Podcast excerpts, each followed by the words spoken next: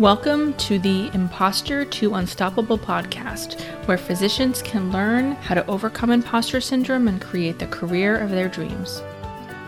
Before jumping into today's episode, I'm going to tell you about the amazing opportunity I have to work with me starting on the week of May third.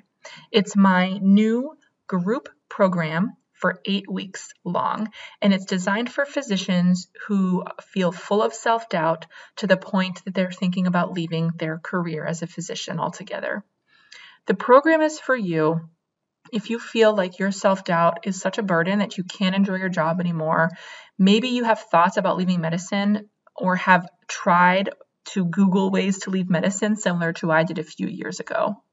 The program is designed to take a physician who is feeling like they can't overcome their past failures or other people's opinions of them in order to really enjoy their job. What the program includes is eight weeks of modules. That is my proven process that has worked for me and my clients to take you from being full of self-doubt to our humble confidence. That's with eight weekly lessons, eight hours of coaching opportunities, and a personalized plan for you that you need in order to become the most confident version of yourself. If you are feeling stuck in your lack of your lack of self-confidence and you have no idea how to get confident again, you just can't seem to believe that you deserve the role of a physician that you have, but you really don't want to leave medicine if you can avoid it, I've made this program for you. So you can find out more information about the program, about all the details, the frequently asked questions, the dates of the coaching calls throughout the whole program at kristin yates d o dot com forward slash group. I know that you can feel like a confident physician. Even if you're wondering, is this really possible for me? The answer that I have for you was one hundred percent yes. I know it's possible for you. I have the confidence that you need until you're ready to have it for yourself. Let's jump into today's episode. Doctor Jessica Metcalf is a dentist and founder of The Alchemist Dentist. She is an international speaker, coach, and dentist to oncology patients. She struggled herself with imposter phenomenon, and now she helps high-achieving and successful individuals dismantle the imposter phenomenon, perfectionism, and burnout. Hi, Jessica. Welcome. I'm so excited you're here. Hi. Thanks so much for having me today. Let's dive in. Tell us uh, tell us everything about you and an imposter syndrome or phenomenon, or tell us all the things. All the things. Okay. So I went to Boston University for my dental school, and then I returned to Toronto afterwards, where I completed a one-year hospital residency program in dentistry, and it specifically is treating special needs and medically compromised patients. And at that time, I fell in love with oral surgery and applied to oral surgery two years in a row, didn't get in, and about two, three weeks later, I had the chief of dentistry from our neighboring hospital, which is where I'm at now at the Cancer Center, reached out to me and said, well, I know you didn't get into oral surgery, but we want you here. And of course, being devastated at that point in time, because I didn't get into residency, I was like, okay, I'll have to think on it. And I then realized, okay, this is definitely an opportunity that I want to take, because what I really loved about oral surgery was the complexity that came with it, and treating the oncology patient came from that. Fast forward a couple of years, I ended up in a burnout mode where I honestly, I couldn't see a way out. It was just, I felt like I was in the deepest, darkest hole, and I didn't know what was happening. And then I stumbled upon a reading about imposter syndrome and was like, oh my goodness, this resonates with me. And so started to read a bit about more, then started to learn about perfectionism. And then all of a sudden I was like, oh my goodness, a part of what was happening, I was doing to myself. Mm-hmm. And I realized at that point in time that things needed to change, because I was wishing away the next twenty-five years of my career. And just under a year ago, that's where The Alchemist Dentist came to be, because I realized no one was sharing their doubts, their fear of failures, and then holding this all in, thinking that they're going to be found out, that waiting for the shoe to drop. And so now, uh, along with sharing my story, I want to create, just like you're doing, that space to hold space for people so they can share their vulnerabilities and their challenges, while at the same time knowing that this is a safe space to do it in. Mm-hmm.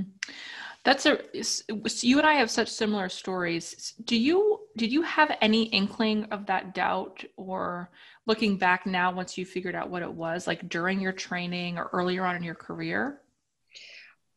You know, it's interesting. I can, there's certain moments in time where I can look back and like clearly place it. And one of them being, I remember orientation week in dental school. And I remember walking in, and the room was massive, all these circular tables, professors there, my classmates there. And I picked like the furthest table out, and I sat there and I hid, and I was just like, I, they're going to get to my name and they're going to think they made a mistake and they're going to send me packing back to Canada. I was like, oh my goodness. And a part of that stemmed from the fact that I was originally waitlisted. I got in a couple of months right before orientation, and my own mindset and the way that I was choosing to communicate with myself is I was never going to be good enough. And if I go back even further, in undergrad, there were those times where not getting the best grade on an exam, or not, or comparing myself, the comparison aspect of not being able to get necessarily a hundred percent and where I was in line or in rank. And that I just kept negatively communicating with myself over and over. There was no positives about the fact that, oh, you did well on this one, you can use that evidence to bring into the, no, it was always, you're never good enough. Why didn't, why wasn't it better? And it played a part into where then I got to that point of wishing the next twenty-five years away. Yeah. So what, what, what made that click for you, or what was like the final straw, or the, the lesson you learned that finally made that shift for you to like work past the imposter syndrome? Mm-hmm. Um, I was in the middle of an extraction, and all of a sudden, just like, and at this point, we're not wearing full P P E. It's pre-COVID. And I'm sweating to the point that all I can think about is, why did I get myself into this hot water? Why did I choose to do this extraction? Why I'm I'm not the greatest for this patient um, at this point in time. And I left that appointment recognizing that these thoughts kept coming up over and over for different procedures. I kept psyching myself out, and I thought, this is going to be exhausting, because then at the end of the day, I was coming home and I was a bump on a log. Mm-hmm. And that bump on a log feeling of not wanting to talk to friends or family, or go out to dinner, or go to events, or whatever it is, even do your hobbies. All I could picture was, again, the next twenty-five, thirty years, because we were so ingrained to live semester to semester, right? Mm-hmm. And then all of a sudden it was like, oh my God, there's so much time in front of me, but this is how I have to spend it. So when I walked away from that procedure, I remember changing my scrubs thinking, I'm not going to have enough scrubs to get me through, through the day, mm-hmm, if this is what's going to keep on happening. And at that point, I realized something, something has to change somewhere in the way that I continue to speak to myself needs to change. Because if my friend was sharing those exact same thoughts about themselves, I would say, why are you doing that? Mm-hmm. Don't do that. And yet it was okay for me to speak to myself like that. Mm-hmm. Yeah. For, for so many, and for me too, it was, um, that initial change to positive self-talk and questioning those negative beliefs, it felt awkward. So how did you reconcile that feeling of initially you're you like, did you have that feeling like, oh, I'm being delusional if I'm being kind to myself? And how did you work past that? Yeah. When I started to question myself, I'd be like, but you shouldn't be questioning yourself because there's a reason why that doubt is there. And the mm-hmm. fact that all those fears are coming to the surface. So that aspect of trying to convince myself, it was almost as if it was a waste of time mm-hmm. because I was telling myself, okay, well, I'm, I'm never going to be good enough. And when I started to repeat it over and over, the questions on, well, why do you think this way? Why are you taking yourself to that point where your butterflies are, are at the point where you're, it's not butterflies anymore. It's your stomach's in your throat and you feel like at any point in time, the straw is going to break the camel's back. Mm-hmm. And to get myself out of that, I would take a moment after, say, for instance, giving local anesthetic, I'd walk away, I'd close my office door, and I would take a couple deep breaths in and tell myself, okay, walk yourself through the procedure. And I'd walk myself throughout the entire procedure really quickly, but by doing that, I was answering all my questions. I was answering all the problems that I was scared that I wouldn't be able to answer in the middle of doing the procedure itself or even conversing with the patient. That calmed me down. And by shifting that even a couple of minutes each time, I didn't feel like the weight of the world was on my shoulders anymore. Mm-hmm.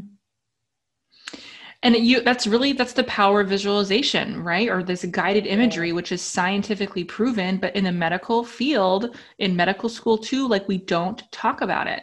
And what you're doing and what I've done the same thing with when it comes to doing surgery yeah. is you form those neural pathways in your brain. And I talked about this on the podcast before, but our brains don't know the difference between what you've done for real or mm-hmm. what you're visualizing. So your right. brain couldn't tell the difference between you actually doing the procedure or you visualizing it. So every time you went through that, you actually got better at it mm-hmm. and increased that confidence, which isn't, and then, so that's really incredible skill for people to know about for sure. Mm-hmm. It, the way that I love to describe this, because I love the outdoors and I love hiking, is your old thought pattern or your negative way of thinking is like a hiking trail. You're walking down that path. You can see the pebbles, the trees on either side. It's completely outlined for you, right? It's easy to take every single time because it's so familiar and you've taken it before. To create that new neural network, we know it's possible, but you have to go bushwhacking a little bit, mm-hmm. right? You've got, you've got to make sure you had your walking sticks that yeah. day. You got your hiking shoes on. And that first one's really uncomfortable and it's slow, but you still make it out. The next mm-hmm. time you do it, oh, you see potentially a broken tree branch, or maybe you flagged it again, right? Mm-hmm. You get out of it. You do it again, and each single time you do it, you're creating that new thought pattern, that new neural connection, and then eventually it's so much easier to be able to walk down there. You can see that old path. It's still there. You can say hi to it. Mm-hmm. but, but it's you, overgrown a little bit. It's overgrown. Oh my God, I love that. I, I love that. I love that. So yeah, yeah. Totally. I love that. That's such a good way to put it. I love that so much. So I want to bring, I want to go back to something you mentioned at the beginning where yeah. you had this failure of, of applying to um, a program and not getting in. And I mm-hmm. want to bring this up because we all have failures in our life and that's normal yeah. and part of it. And ultimately looking back now, it's so easy to see like, that exactly how it should have happened. And here you are helping so many other people. So I love that shift um, in what a failure really is. And that mm-hmm. it does, failures don't necessarily mean that there's a closed door. It really does mean like you just, that's not the path for you right now. And it either means like it's going to make you stronger, or you learn something, or the universe or God or whatever you believe in has something else in store for you. And mm-hmm. it's that kind of something that has really helped me recently, is like everything is happening for me. I don't know if you, if you like that or not, instead of I do. A, a life is happening to you or for you. Yes. And that simple shift in belief of everything is happening for me, whether it's good, bad, indifferent, um, can completely change the outlook and really improve your general sense of well-being, really. Mm-hmm. one hundred percent. At that point in time when I didn't get in, it felt like my world was coming down, crashing around me. It felt like, okay, this is the end. And what am I going to do now? And all of those, all of those potential plans that you were hoping to be now are no longer there. And I was given this other opportunity, and you could have taken it, or you didn't have to take it and you reapplied, right? It's one of those where you need to just figure out what you want to do either way. Mm-hmm. And for me, it was, okay, well, I've tried this. It didn't work out this time. Doesn't mean it never has to happen. Maybe in a couple of years, especially with the way dentistry is set up, if for residencies, you can apply later on as well. If it's something that you want to explore potential um, procedures. And so I was like, okay, well, let's go here. Because even the chief of dentistry at that time was just like, hey, if you want to be here for a year, use this as a fellowship year, and then you can reapply. And at this point, I'm like, I don't, I was struggling with the fact that someone doesn't want me again. Another school doesn't want me again, right? And I am so grateful for the fact that I was given a choice to then make a decision. Whether I liked that decision at that point in time, regardless, I still made the decision, right? Mm-hmm. Fast forward, I am so grateful for that opportunity in treating oncology patients from a general dentist perspective. Case in point is, I just finished up a pre-recorded session for a uh, Western conference in Canada, where I had this outpouring response of, thank you so much for providing a different perspective on what we can do from a general dentist point of view, because usually there's oral pathology, so there's the diagnosis part, and then there's potentially the complications and everything that happens afterwards. But there's a bit of a void here in general dentistry. And I was then being able to give other dentists now the opportunity to make them feel comfortable. Mm-hmm. So when I was at that point thinking that oral surgery didn't happen, this is the end of the road, what the heck am I going to do? You can still figure out a different way. There's always something else. You just need to figure out what you enjoy, where you want to spend your time and your energy, and then figure out from there. Yeah. Yeah, it's so true. And you never know, like, what is in the future. I think so much, especially uh, in, you know, it, it, health professionals. And I think that we just really, we like the idea of this path, and it's so mm-hmm. obvious, like you do these tests and you go to this school and this is what you do. But when you graduate and you have the rest of your life as an attending or whatever, and mm-hmm. that uncertainty is there, and because yeah. it's not, it's, who knows what's going to happen. And it's kind of getting comfortable with that and giving yourself permission to carve out the career you want. Yes. And I think, I don't know if it's the same in, with dental school, but in medical school, it's not like that. No one ever really tells us any career is yeah. open to you. It's like, oh, you're going to go into academics and you're going to do this, all these things. It's like, that's not the only way to do it. Mm-hmm. It's so true. The expectation is, is that once you're out, you either have two streams. You either become an associate or you become a business owner. And what about everything else in between? Mm-hmm. There's so many other options. Right? You could go on to specialize if that's what, but once you're there, depending how you want to even build your scope of practice, both from a specialty standpoint or from a general dentist, I think as you go into dental school, we become very streamlined, thinking that there's only one or two options and then that's it. But the fact is, is that once you're out, oh my goodness, the possibilities out there are endless, and you can shape your career and life the way that you want to, When I first graduated, I was working six, seven days a week. I remember some months there, I'd take two Sundays off and then that was it. Wow. And I was just so exhausted. But I thought at that point in time that this hustle mindset, that I had to just keep on working, and that this was the path that every young dentist took, and that this is what you had to do in order to make it. And then this was the only way. But what I realized is that there's so many different ways that you can focus your scope of practice, focus how you want to live your life without thinking of the judgment that other people's mm-hmm. thoughts are, right? Because I think one thing coming out of the dental medical culture is, is that there's that fear of judgment of someone else saying that, well, you didn't do it the right way. You didn't mm-hmm. practice the right way. You didn't set up a practice the right way, whatever it was. But realistically, if you want to work two, three days a week and you have your other days for your hobbies, for your family, for friends, for whatever that is, and that fits you, then why not? Mm-hmm. Right. Right. So now that you're starting, now that you're out here sharing this message and sharing your story, what is the, um, how have other dentists um, received it? And are, are other people starting to talk about it more? What's your, what's your experience been in the last year?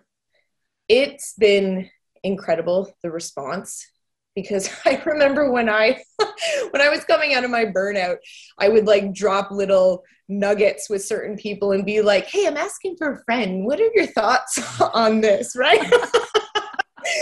Meanwhile, it was like me trying to figure out what's happening. And now that I'm in an atmosphere or in a sphere where you're starting to share that and break down those barriers, there are individuals who are coming out being like, thank you for sharing this, because I thought I was so alone and I thought I was stuck. And that is the one thing I want to make very clear, is that you are not alone, and that if you feel stuck, we can change that. Mm-hmm. Yep. And I think that it's so...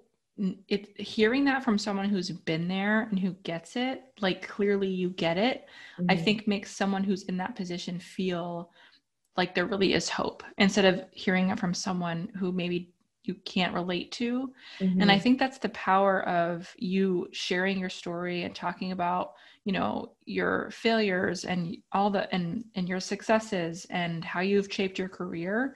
There's power in that in the medical field, because so few of us feel like we have permission to do it. So yeah. Please keep doing that. Oh, thank you. You too. I'm so, I remember I said this in when we were doing the live together. I yeah. remember driving to the cottage and I had the podcast up and I pulled over the car and I'm like slamming the wheel, just being like, oh my goodness, everything she says. Yes. Thank you. Yeah. Thank you for continuing to create that space where people yeah. can be vulnerable. So thank you for that. Yeah. I, you know, I do it as much for me as for anyone else. It's, and as you can probably relate to, like, it's so therapeutic to have that freedom of like just owning your stuff, like yeah. just owning your imperfections and the failures. And um, there's a lot of freedom in that when you lose the fear of judgment and everything that you mentioned. Yeah. So I'll leave links to p- where people can find you, but do you want to just say it so people can jot it down as they're listening where they can find you online? Definitely. So uh, on Instagram, you can check out The Alchemist Dentist, or my website at w w w dot dr jessica metcalf dot com. Awesome. Thank you so much for your time. Thank you so much for having me.